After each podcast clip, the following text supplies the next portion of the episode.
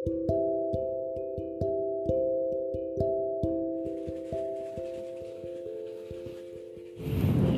malam, Assalamualaikum warahmatullahi wabarakatuh. Apa kabar teman-teman? Semua yang mendengar podcast ini Semoga dalam keadaan sehat dan masih kuat Menjalani hari-hari. Tentu semua teman-teman tahu bahwa COVID-19 yang saat ini masih berkeliaran di seluruh wilayah dunia apalagi Indonesia masih menghantui saya sendiri sebagai praktisi pendidik. Sampai sekarang masih di rumah bersama keluarga. Kejadian yang tidak diprediksi ini tidak bisa diprediksi seperti ini membuat saya berpikir bahwa hmm, selama di dalam rumah dan hanya bisa melakukan aktivitas secara online seperti memberi materi pelajaran kepada anak. Namun Sepertinya ada rasa penat juga Untung anak-anak yang di rumah. Maksud saya anak-anakku Dan keluarga masih bisa happy bermain di dalam rumah. Usia yang paling kecil yang masih kelas 2 Sekolah dasar juga menerima pelajaran mulai dari Senin sampai hari Jumat. Bapak ibu guru, bapak ibu guru yang ngajar dia juga memberi tugas seperti diminta menggambar atau diminta menjawab hmm, pertanyaan. Itu pun akan menjawab dibantu oleh mamanya dan yang gede kelas 2 SMP juga menerima pelajaran seperti uh, yang kecil gurunya memberi metode pembelajaran jarak jauh yang disampaikan lewat WhatsApp. Ya, keadaan seperti ini sebenarnya uh, sebenarnya keadaan yang tidak menyenangkan, tetapi saya ingat bahwa untuk menjadi imun kekebalan tubuh itu baik maka menghindari stres. Nah menghindari stres itu juga tidak boleh mengeblim menyalahkan keadaan. Yang bisa dilakukan adalah bertahan bertahan dengan positive thinking nah positive thinking itu adalah cara bertahan tetap menjaga spirit kemudian mengontrol keadaan dengan baik terus selalu berkomunikasi rohani dengan Tuhan kalau saya muslim ya dengan Allah. Dan yang pastinya cara berikhtiar adalah menjaga kebersihan. Anjuran medis dari pemerintah tentunya dilaksanakan dengan social distance kemudian selalu mencuci tangan. Ya memang tidak semua bisa memakai uh, hand sanitizer ya. Ini aja saya cuma pakai sabun mandi tapi yang terpenting adalah tidak keluar rumah dan kontak dengan orang-orang yang tidak kita kenal seperti di tempat kerumunan supermarket atau di tempat-tempat yang sebenarnya sudah dilarang saat ini. Jadi aturan berkumpul itu sudah dilarang. Satpol PP juga sudah berkeliling di jalan-jalan, apalagi yang berjualan seperti pasar kaget, pasar malam, pasar kaget itu sudah sudah dibubarkan sementara. Ini saya mau bahas soal yang situasinya bagi orang-orang hmm, seperti instruktur pendidikan atau praktisi pendidikan ya memang saat ini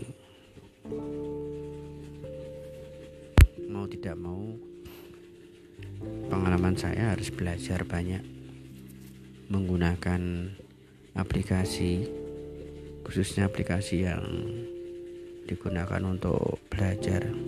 Aplikasi sebenarnya banyak dan dari beberapa aplikasi Google bisa digunakan. Dulu saya pernah menggunakan, tapi karena keadaan tidak memaksa, saya sendiri tidak intent menggunakan. Nah, sekarang saya gunakan salah satunya itu Google Classroom. Nah, di Google Classroom itu adalah alat yang digunakan untuk berkomunikasi daring dan uh, alat ini ternyata sekarang sudah direspon anak karena di Google Classroom itu bisa dimasukkan link baik Google Dokumen, Google Slide, atau Google Form. Bahkan juga bisa menggunakan link dari Instagram atau YouTube atau dari web. Yang saya sadari sekarang adalah ternyata pendidik, pengajar, praktisi pendidikan itu paling tidak harus mempunyai web masalahnya web sekarang itu yang yang saya pahami web yang bagus maksud saya adalah web yang baik harus beli. Sebenarnya saya ingin membeli tapi masalahnya range harganya itu saya belum tahu juga. Namun bagi sekolah-sekolah, kebetulan saya praktisi pendidikan di sekolah swasta ada di pinggiran kota Jakarta. Jadi saya paham betul eh, link yang di negeri dengan yang di swasta. Untuk yang di sekolah negeri sudah lama menggunakan si pintar. Nah, dulu ada kira-kira sudah lama ya hampir setahun apa lagi booming dengan ruang guru yaitu pembelajaran online yang diprakarsai oleh kalau nggak salah ya masih muda ya saya lupa namanya. Itu kantornya yang beralamat di uh, Tebet. Pada intinya pembelajaran online itu bagus namun masih terkendala dengan pembiayaan sendiri maka mungkin bagi saya itu masih berat. Ditambah dengan keadaan sekolah yang mempunyai web tidak aktif. Gejala tidak aktif saya juga tidak tahu. Namun sekarang saya ingin tahu apa yang menjadi kendalanya. Karena web itu penting ketika dijadikan sebuah sarana informasi baik promosi maupun memberi tahu informasi yang penting.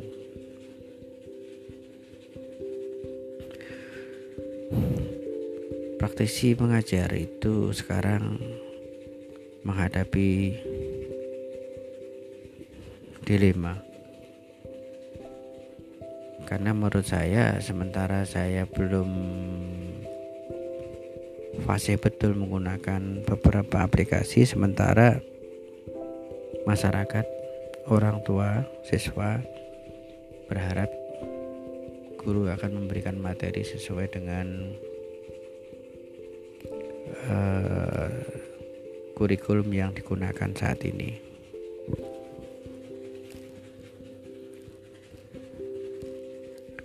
Karena itu ya menggunakan fasilitas aplikasi secara gratis.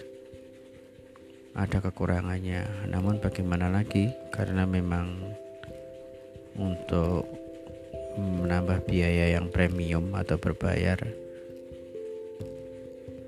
saya dihadapkan pada keadaan bertahan dengan tinggal di rumah. Tentu biaya hidup konsumsi ke sehari-hari serta mendapatkan bahan pokok juga sudah mulai kesulitan karena semua toko tidak buka. Jadi secara psikis di rumah juga menghadapi kendala ekonomi sementara guru juga harus memberikan materi yang pas, materi yang sesuai.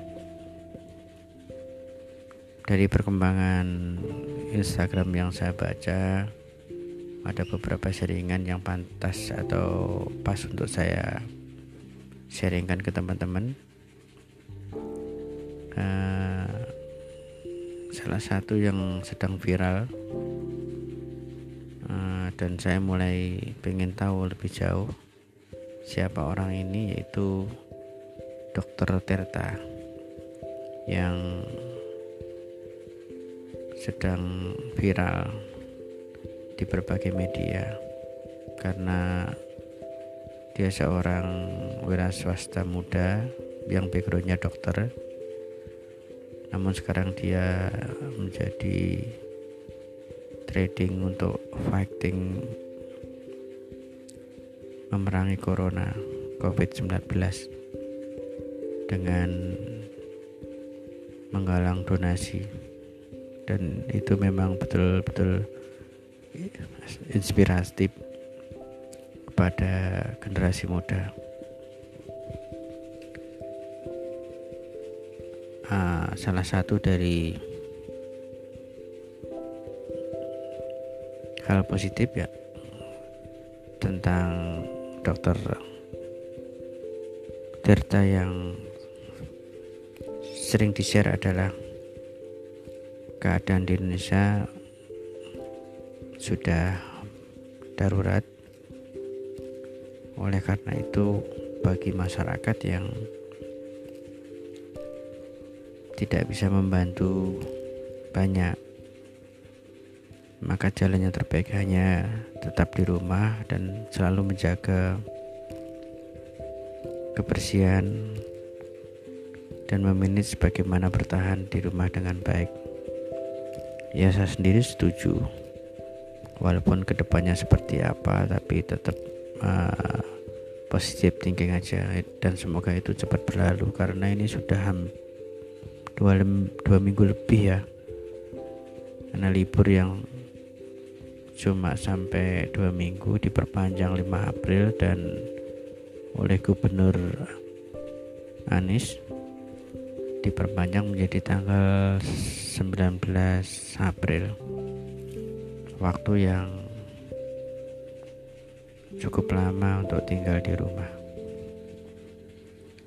Tapi demi kesembuhan dan terselesainya wabah ini mau tidak mau kita ikuti anjuran secara medis oleh badan resmi pemerintah.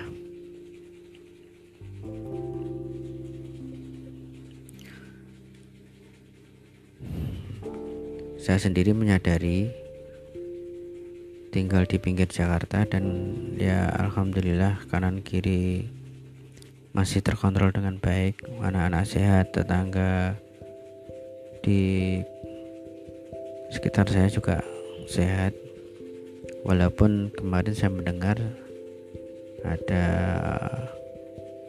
salah satu yang terkena yang namanya dirahasiakan.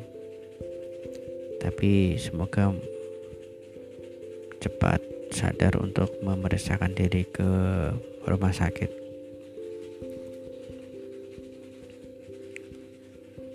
Balik lagi kepada dunia pendidikan yang saya maksud tadi adalah biarlah anak-anak itu diberi pendidikan dengan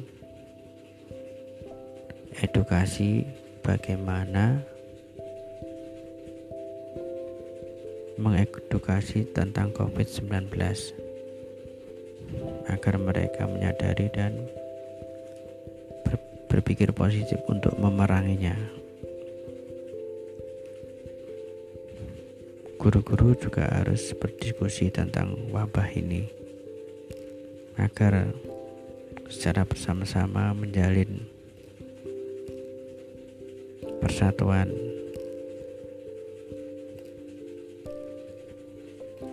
sehingga menjadi positif influencer di seluruh wilayah Indonesia. Terima kasih untuk mendengarkan podcast saya malam ini. Semoga kita diberi kekuatan dan kesehatan dan Allah segera